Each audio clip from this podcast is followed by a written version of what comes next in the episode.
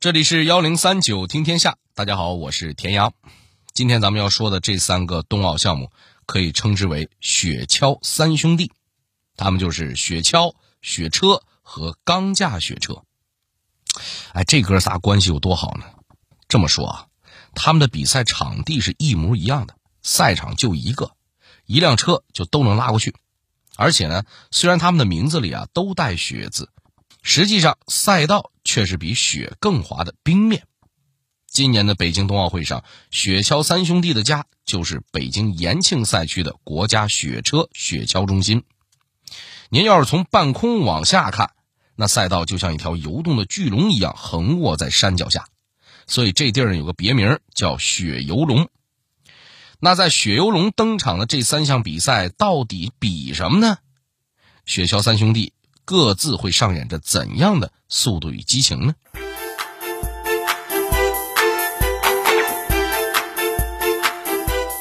躺赢的雪橇运动和度假村生意经有什么说不清道不明的关系呢？趴到终点的钢架雪车想在冬奥会成功出道，为啥这么难呢？号称冰上 F 一的雪车里，一颗螺栓经历了多少故事？热情洋溢的冰雪项目和中国人又有着怎样的缘分呢？幺零三九听天下，田阳跟您聊聊雪橇、雪车和钢架雪车三兄弟的故事。节目一开始啊，咱先说说这个雪橇、雪车、钢架雪车，它都是啥？您要是对他们傻傻分不清楚呢，我在这儿告诉您一个窍门只要记得运动员的姿势就行。雪橇是躺着滑，雪车是坐着滑，钢架雪车哎是趴着滑。牢牢记住这三点，保管您认得准准的。要说这三个项目呢，绝对是冬奥赛场上速度界的扛把子，尤其是四人雪车项目，时速甚至能达到一百六十公里。您要知道，咱们那高速公路最高限速也不过是每小时一百二十公里，雪车上去了，那八成得超速。难怪被称为冰上 F 一了。在滑不溜秋的冰雪上跑这么快，这个难度和危险程度，您不用想也知道。不过，虽说有人觉得趴着飞的钢架雪车看起来最叫人心惊胆战，其实啊，最危险的项目反而是那躺着赢的雪橇。在这三兄弟里呢，雪橇用到的工具最简单。没别的，就一块特别直白的雪橇板，既没方向盘，又没刹车，全靠运动员改变身体姿势来操控。比赛一开始，运动员是坐在雪橇上的，双手握住把手，向后一推来启动雪橇。滑行过程中，再趁机变个姿势，仰躺到雪橇上。等滑过差不多一公里以后，到终点的时候，也必须得是躺着的。所以才说，雪橇比赛的冠军可是货真价实的躺赢。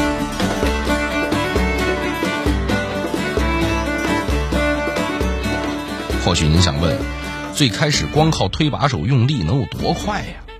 别急，人家雪橇运动员们还有个秘密武器——手套。这种手套啊，和咱们冬天戴的那种可不一样，材料柔软细腻就不说了。更重要的是，在手指头的位置上还有密密麻麻的小钉子，差不多四毫米长。别看他们个头小，用处可大着呢。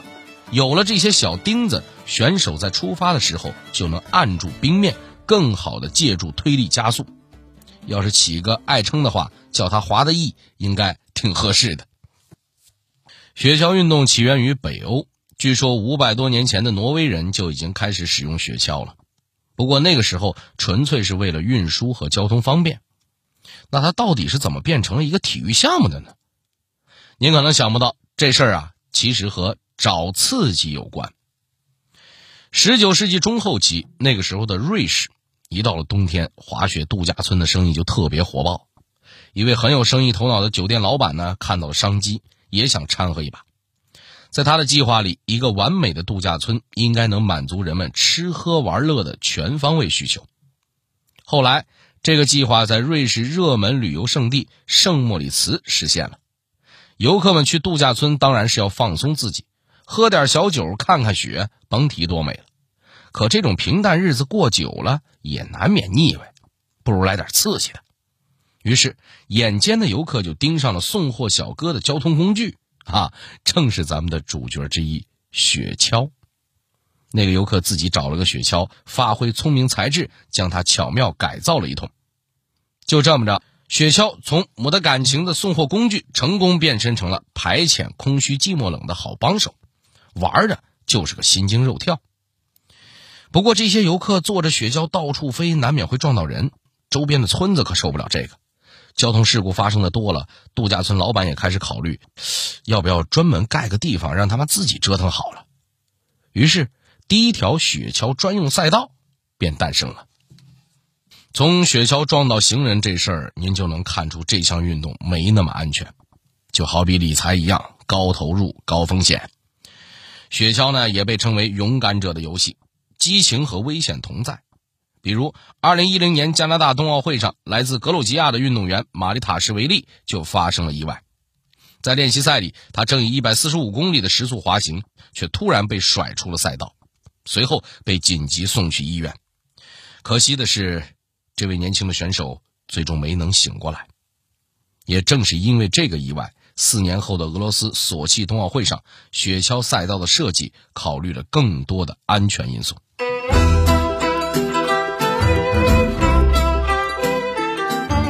在雪橇板上，运动员不光能躺着滑，还能趴着滑，这就是钢架雪车。这项运动为什么在冬奥会里进进出出，出道失败还惨遭雪藏？田径运动和钢架雪车之间有着怎样奇妙的缘分呢？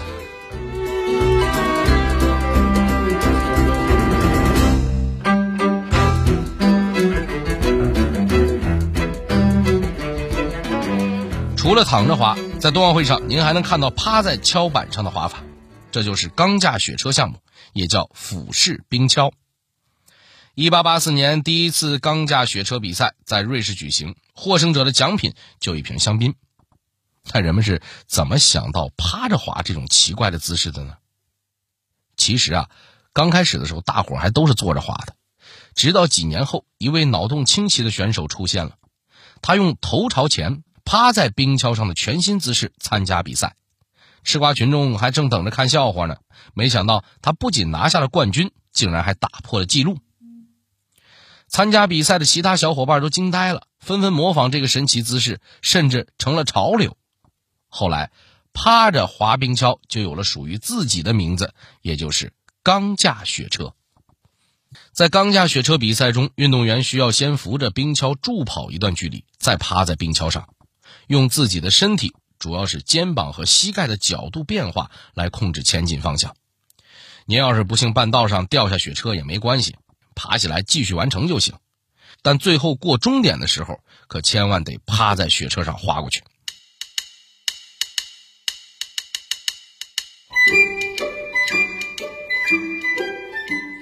这个项目虽然很刺激、很好玩，可是他在冬奥会的出道经历却十分的坎坷。一九二八年，第二届冬奥会在瑞士圣莫里茨举办，也就是咱们前面提过的那个度假村所在的地方。在这次冬奥会上，钢架雪车第一次成为了正式比赛项目，但随后的第三、第四次冬奥会上，钢架雪车却没了影子。为啥呢？不是他不想来，实在是来不了啊。当时呢，只有圣莫里茨才有钢架雪车赛道，其他城市一没现成的赛道。二没钱建新场地，钢架雪车项目只好遗憾退圈。哎，不就是条赛道吗？那么稀有吗？我告诉您啊，别说那会儿，就是现在，北京冬奥会为钢架雪车建立的赛道，也就是咱们开头提过的雪游龙，还是全球第十七条、亚洲第三条奥运标准的雪车雪橇赛道。您听听，在将近一百年的时间里啊，全球只建了十几条，这赛道有多稀有，您知道了吧？没场地吧，就够郁闷的了。而且紧接着就是第二次世界大战爆发，命都要没了，谁还顾得上奥运会呀？更别提第五届冬奥会，原来准备一九四零年在日本举办，但日本帝国主义呢，正打仗打得上头呢，哪儿顾得上办奥运会呀？况且世界各地的选手也不敢在法西斯的统治下比赛，所以这次冬奥会就一拖再拖，直到1948年二战结束，瑞士的圣莫里茨接过了这个被人踢来踢去的皮球，第五届冬奥会才能顺利开张。钢架雪车也在二十年后重登冬奥舞台。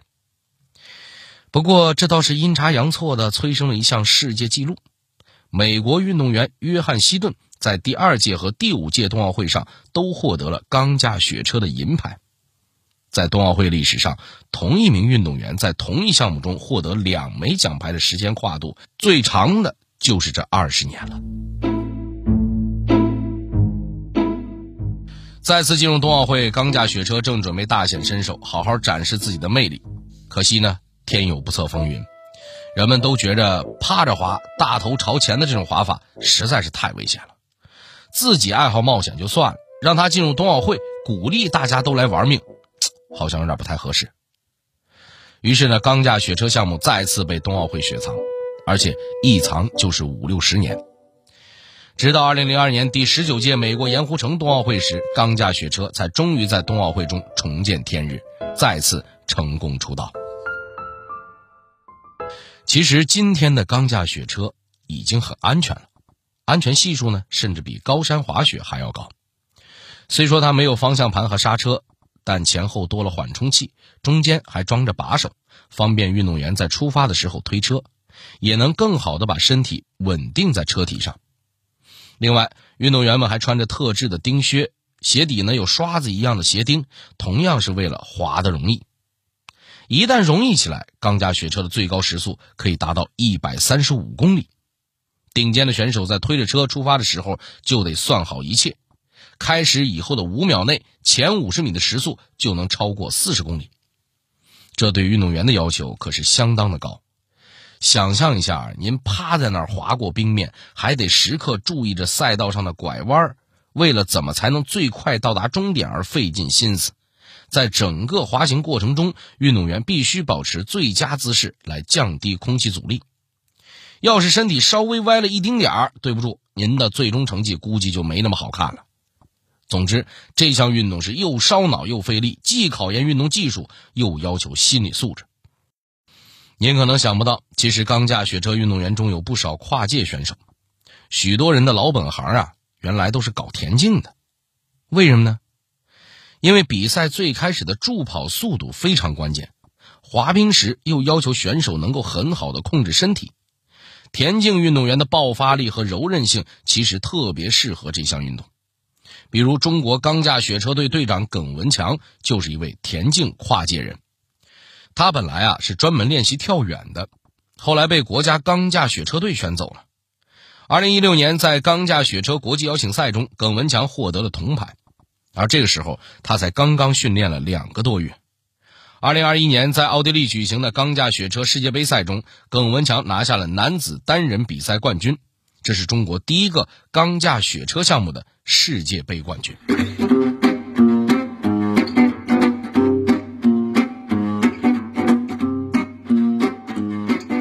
雪橇和钢架雪车都是纯靠身体控制，那么如果给橇板上加上方向盘和刹车，会发生什么呢？在冰面上的敞篷跑车里，各位司机都扮演了什么角色呢？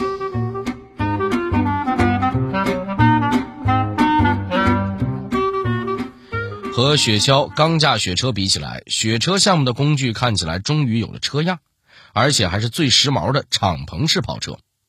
车体由钢铁、玻璃纤维、碳纤维等材料制成，底部有两组独立的滑行钢刃，车内有两个把手可以控制的滑轮系统，尾部还装有制动器。第一届冬奥会上就有雪车项目了，它一开始是一项集体活动，有俩人座和四人座两种，而北京冬奥会呢还新增了女子单人座。开始比赛之后，运动员分别在两边推动雪车前进，然后找准机会，一个个跳进车里。那种矫健的身影、丝滑般的落座方式，看上去其实还有点萌。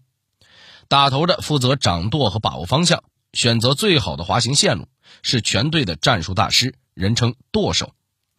最后边的运动员就稍微轻松一些了，只要在雪车到达终点以后，利用刹车装置让车停下来就行，也就是刹车手。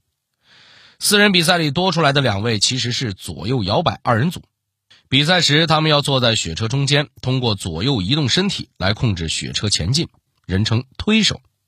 说到这儿，想必您也明白了，在雪车比赛里呢，团队合作可是顶顶要紧的。神队友还是猪队友，看看成绩就知道了。冬奥赛场上有过许多著名的雪车运动员，但要说最传奇的一位，还得是意大利运动员尤金尼奥·蒙蒂。一九六四年，在第九届冬奥会男子双人雪车赛场上，发生了这样一幕。嘿，蒙蒂，你终于来了！比赛马上就开始。老兄，咱们那个螺栓去哪儿了？嗯，在这儿啊。怎么了？英国队的雪车上有个螺栓坏了，我借给他们用一下。你这不是帮助对手吗？如果因为你借了螺栓，他们拿到了金牌，你怎么办？就算他们拿到金牌，那也不是因为我给了一个螺栓啊。而是因为他们就是最快的。后来英国队还真的赢得了金牌，而蒙蒂和他的队友只得了铜牌。在几天后的男子四人雪车比赛现场，加拿大队的雪车也出现了故障，蒙蒂又带着自己的技师伸出援手，结果呢，加拿大队拿下了金牌，而蒙蒂再次收获了铜牌。虽然他的举动引来了自己国内的一片骂声，但却赢得了赛场上所有运动员的尊重。国际奥委会因此授予了他“顾拜旦奖章”，这个荣誉是专门颁发给为奥林匹克运动做出突出贡献的人的。而蒙蒂是“顾拜旦奖章”的第一批得主。四年后的第十届冬奥会上，四十岁的蒙蒂第三次出征奥运会，终于赢得了男子双人雪车和四人雪车两枚金牌。关于雪车队，还有一个国家的故事值得一说。一九八八年，在卡尔加里冬奥会上，从没参加过冬奥会的牙买加破天荒的派出了一支雪车队。要知道，牙买加是个加勒比海上的岛国，全年平均气温二十七度以上，一片雪花都没有。他们怎么想来参加这个冬奥会了呢？原来，四名参赛的运动员都是短跑健将，一直想的是参加夏奥会为国争光。可是呢，牙买加短跑界内卷太严重，这几个人没能入选国家队，于是他们决定曲线救国，搞起了雪车。他们努力挣钱，买了辆二手雪车，经历了种种曲折之后，终于是走上了冬奥的赛场。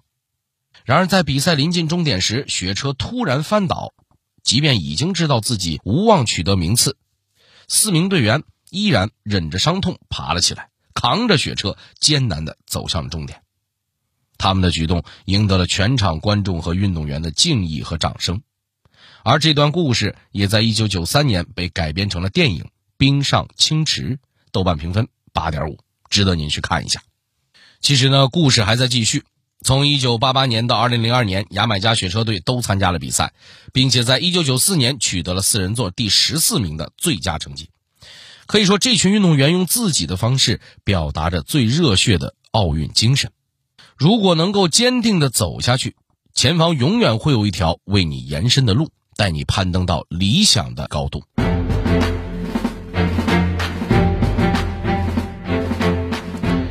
最后呢，再说说咱们中国。虽然雪橇、钢架雪车和雪车项目早就有民间的爱好团体，但国家运动员队伍真正组建起来，却是在2015年。那一年，北京申报冬奥成功，冰雪项目在中国迅速发展，无数运动员走向全新的领域。相信经过这些年的努力训练，我们一定会在赛场上有出色的表现。